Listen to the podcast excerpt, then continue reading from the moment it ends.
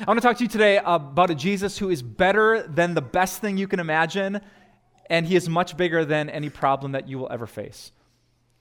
I'm talking about a Jesus that, if you would meet him, would be a billion times better than seeing Jimmy Fallon and Justin Timberlake live.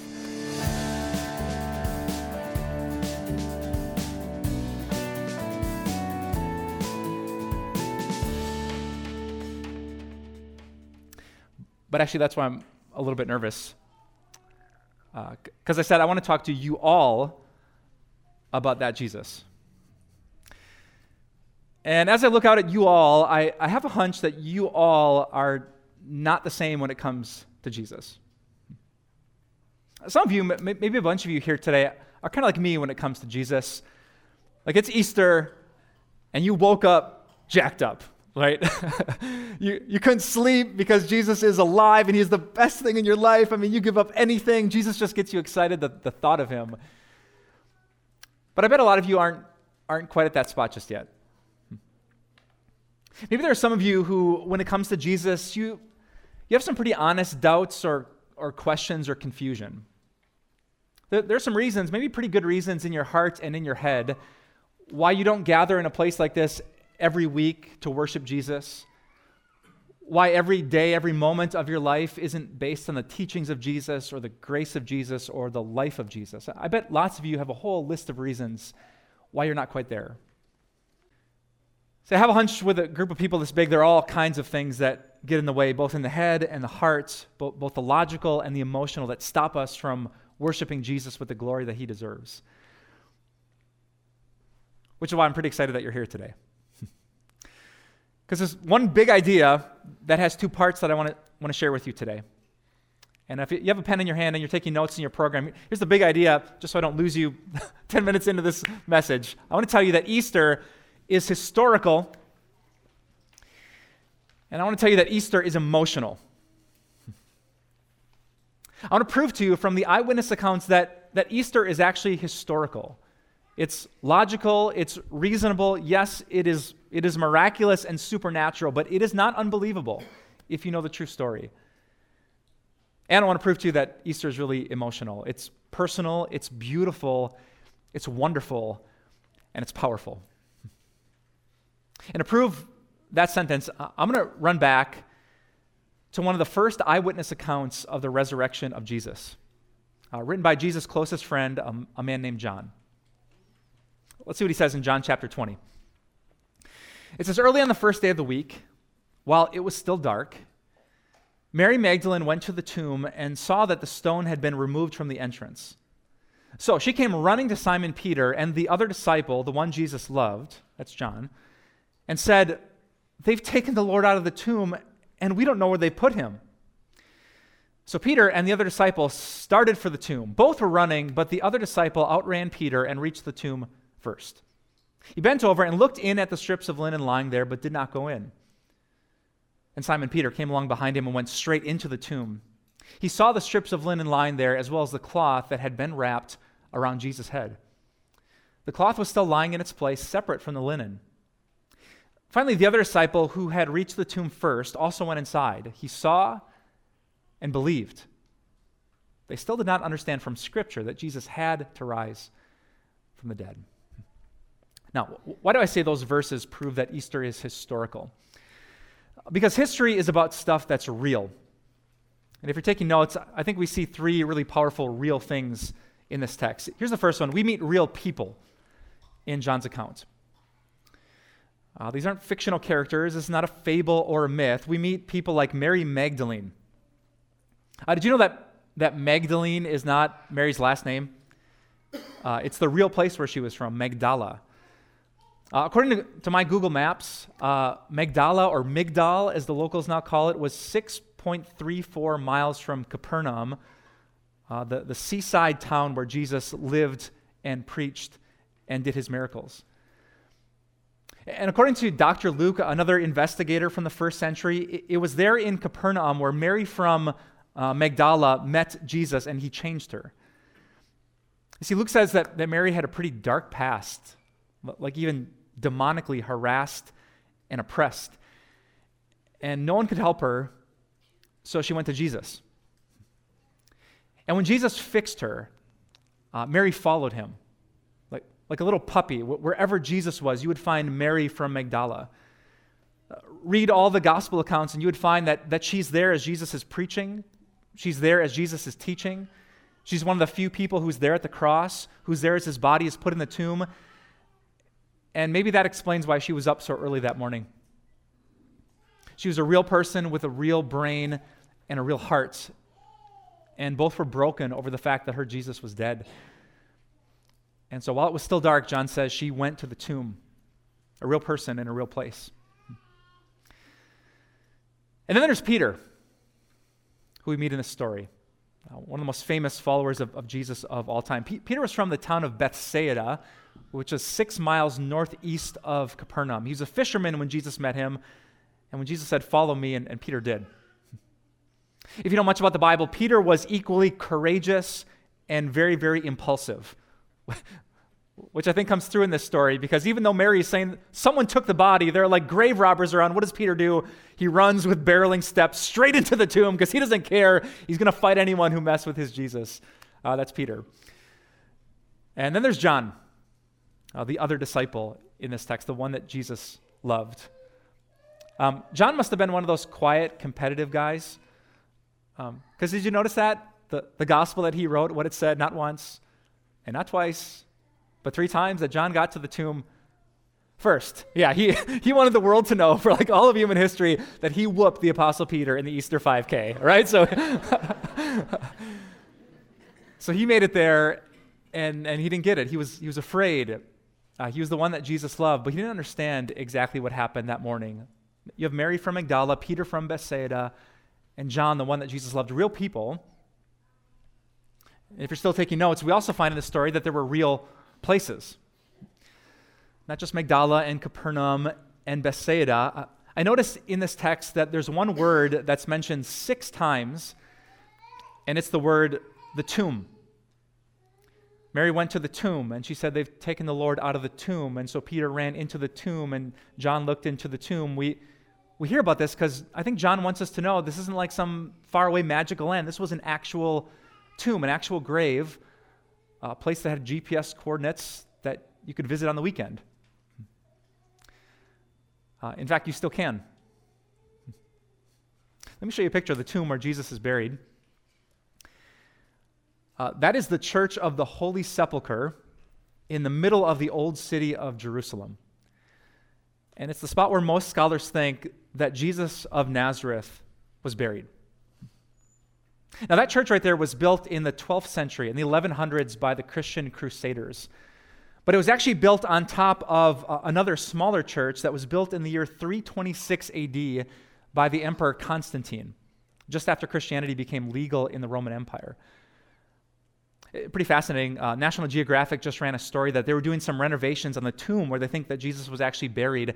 And you know, this marble slab from the 12th century was on top, but when they got underneath it, they found another marble slab and they carbon dated it, and it came back to the 300s AD. The exact time that tradition says that Constantine had the church built to honor the resurrection of Jesus. Hmm. Ah, but, but the skeptic says that's that's 326 AD. That's 300 years after Jesus died. Well, why did Constantine pick that spot to build the church? It's because there was another pagan temple there built by the emperor Hadrian in 135 AD to his gods Jupiter and Venus. He built it on that very spot, and Constantine built his church on top of that spot. And why did Hadrian pick that spot to build his church? Because that was the place for about 100 years that Christians had been coming to remember their Savior who died and was raised from the dead. That's a magical land, a real place, a real tomb with real stones, because Easter's real. we have real people, we have real places, and there's one last thing I want you to catch here that these are also real events. Uh, the word tomb is mentioned six times in the Easter story, but there's actually another word that's mentioned more. It's the most prominent word in John's account mentioned seven times is the word saw or looked. You know, Mary saw that the stone was rolled away, and, and John looked into the, the tomb, and, and Peter saw that the body was gone and the linens were lying there. Do you know what word never comes up even once in the Gospels to describe Easter? Feel. Because the earliest Christians didn't say, you know, I really feel in my heart that Jesus is with us. I just truly believe deep down that he couldn't have stayed dead. He was too wonderful. No, now, to the early Christians, what you felt was not a testimony. You know, sometimes in our days, Christians give their testimonies, the things that God, I feel, is really saying to me. That wasn't the, the earliest witness. What they said is what they saw. And so, John, when he wrote his letters, he would say, I want to tell you about what we saw, what we heard, what we touched with our physical hands. When, when, Peter wrote a letter that you can find in your Bible, he says, We weren't following cleverly invented stories, we were eyewitnesses of these things. And when Dr. Luke, who was so meticulous with his details and his history, began his gospel, he said, I've made a careful investigation and I've interviewed the eyewitnesses so that you, you can be certain this is not just my feeling, this is the fact of human history. And you put all of it together real people, real places, real events and you have a hint that it's not crazy to believe that Jesus rose from the dead. And that's why I want to challenge some of you here today. Uh, some of you are here, and I'm so glad you are because your, your girlfriend brought you or dragged you. because if you didn't show up at church this morning, you're going to have Easter brunch with your family, and grandma would give you like the Christian death stare, right? If you're not so sure, like, if you don't think you're going to come back next Sunday, let me ask you this. If there's real proof, and you care about real facts, if you consider yourself a person who's driven by reason and, and logic and the data of science, would you at least explore it? Listen, when Mary came with the news, like Jesus is alive, Peter and John thought she was crazy, but they had the courage to explore it. They wanted to see for themselves. And so I want to challenge you to do the same thing. If you're not a Christian, or if Jesus Christ isn't so important that you worship him with people like this in a place like this every week, would you take a next step and at least understand it? Talk to someone like me or a really knowledgeable Christian that you know. Uh, sign up for that group that Pastor Michael was promoting on your communication card. It'll cost you six hours, but isn't it worth it if Jesus is offering you an eternity with God? Because you might think it's just religious fluff, but it's not. It's the facts. Because Easter is historical. That's what, uh, that's what Alex found out. I'm not sure if you noticed when you were singing today, but, but the guy banging on the drums in the corner is a newer member of our church named Alex. Uh, he's an attorney in town, spent his whole life studying eyewitness testimony and uh, actual facts and not just fiction. And for most of his life, he thought Jesus was fictional. He had passionate Christian friends who would invite him to church all the time. Uh, his college roommate is actually a member of, of our church who was praying for Alex for so many years. But Alex honestly thought it was Christian fluff. Now, Christians talk about hope and peace and forgiveness, and that's great, but we make these things up to make ourselves feel good. But Alex had the courage to take a step and to investigate. And what he discovered shocked him. The Christianity was not as fluffy as he imagined. It was actually based, the original story, on the same stuff that he cared about in the courtroom, what the eyewitnesses saw and, and heard and touched, what they could testify to. And eventually he realized that it would be illogical not to seek Jesus, not to pursue him, in fact, not to believe in him. And he became a Christian. Not because he set his thinking aside, but because he deeply embraced it. And recently, Alex and his wife were blessed with their, their first kid, a, a baby girl. And I have a hunch that as she grows up, uh, this Christian dad is not going to say to his daughter, You know, honey, we really feel that Jesus is the Son of God. I have a hunch he's going to take her into John's courtroom and say, Here's what happened. And here's not just what we believe, but why we believe it. Because Easter is historical.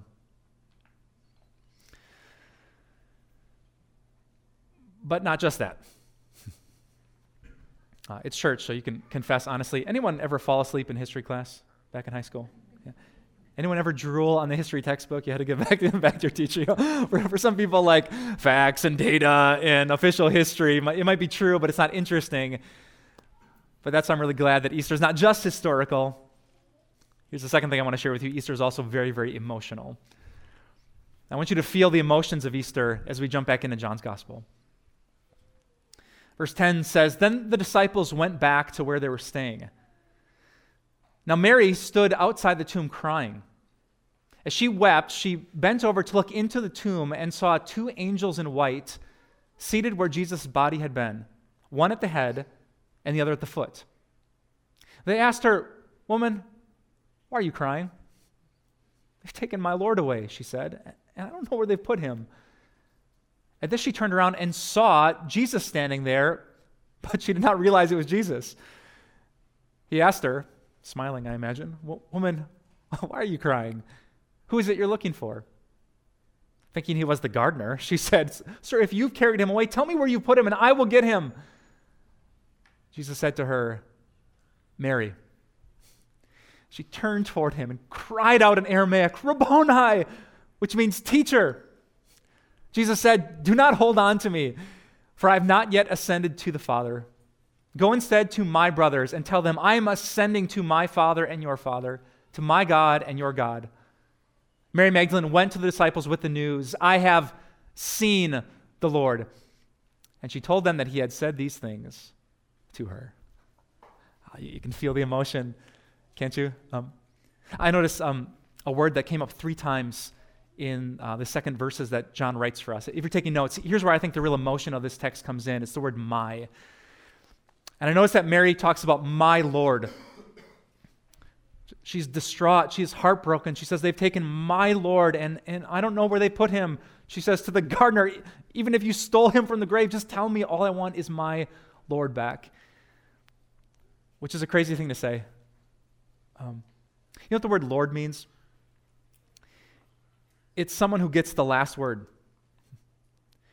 It's someone who has authority in your life. And do you ever gush about the Lords in your life like that? Are you like heartbroken for your boss who tells you what to do and makes decisions at your job? You know, we, we kind of put up with authority and, and lordship, but, but not for Mary. Um, Jesus had healed her and fixed her and forgiven her, and so he could tell her anything and she would obey. On Easter morning, she, she couldn't sleep because my Lord was dead and now he's gone.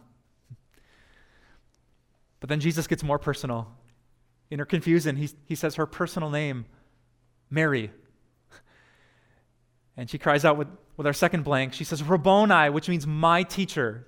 You might have seen like the word rabbi in Rabboni, which means teacher, but those little word, letters in the middle, the, the O-N, mean it's personal. It's Rabboni. This is my teacher. Jesus, you, you teach me anything about anything, about life, death, about marriage, about money. You, you teach me anything, and I will believe it. And when Jesus says her name, she totally fangirls him. Did you notice that detail? He says, Hey, don't hold on to me. Which means she must have been so moved emotionally, she, like, she fell at his feet and just held on to him because she never wanted to let him go again. It would be like, you know, if my wife met Justin Timberlake at the mall and he's like, don't, don't, don't hold on to me. Or if I met Justin Timberlake at the mall and he's like, because Jesus was not like some just religious teacher to her with some good advice. He was her Lord, her teacher, and her Savior. Uh, but my favorite my actually is the last one in this text. Uh, it's not from Mary's lips, it's from Jesus. Remember what he said? Mary, don't hold on to me because you have to go. Here's what he said to my brothers and tell them, uh, I'm about to go back to God, to my God, to their God, to our Father. Now, if you're kind of new to the Bible, you, you might not realize how shocking that is. Because Jesus is sending Mary back to, to the brothers, to the guys who had just, had just bailed on him and failed him to Peter, who had said, I don't even know who Jesus is, because he was afraid of what it would cost him. Like most of them had left Jesus in the garden and were not there as he was tortured and alone and crucified. These were, were guys who were not great. They had sinned in, in dramatic ways, but some of the first words that Jesus spoke, do you know what he called them? Not you go tell those sinners or those weak spiritual hypocrites. He says, Mary, you go to, to my brothers. Because their sin will not be the end of their place in my Father's family. And today I want to tell you the good news that Jesus would say the same thing to you. He rose from the dead and died on a cross so that whatever has happened in your past or present, Jesus would still call you my brother, my sister.